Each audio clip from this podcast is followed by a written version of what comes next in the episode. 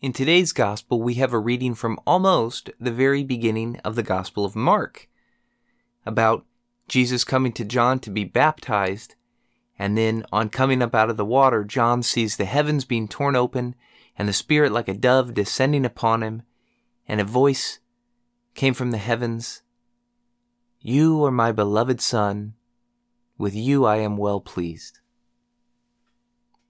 During the Christmas season, there are a handful of readings that may or may not be read depending on what day of the week Christmas falls, and then the solemnity of Mary, the Mother of God, and the solemnity of the Epiphany.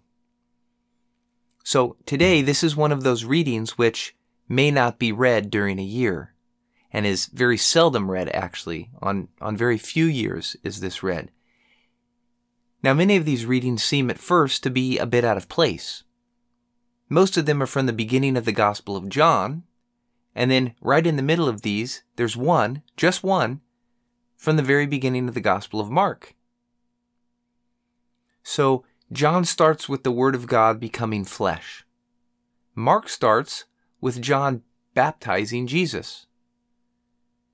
So it can seem that this passage from Mark's Gospel is the most out of place of them all. But it's not. There are probably many reasons why the church chose to have these seemingly non Christmas passages also read in the Christmas season. But there's one that we're going to highlight here. The Nativity belongs with the other events in Christ's life, and his ministry, and his suffering, and his death, and his resurrection. All of these events are there at the Nativity. And the Nativity is there at all of these other events. In fact, they're all one big event. The events have to be viewed together if we're going to grasp their significance.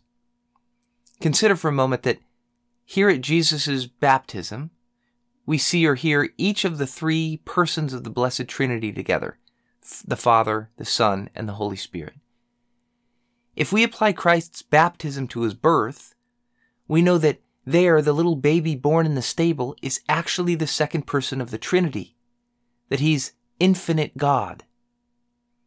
Now, if we can take this kind of lesson and apply it to our lives as well, it'll help us to never see our own sufferings and our own crosses without also seeing the reality of the resurrection. And it'll also help us never to see our own joys and our own comforts without also seen the remaining need for us to struggle and sacrifice, like the cross.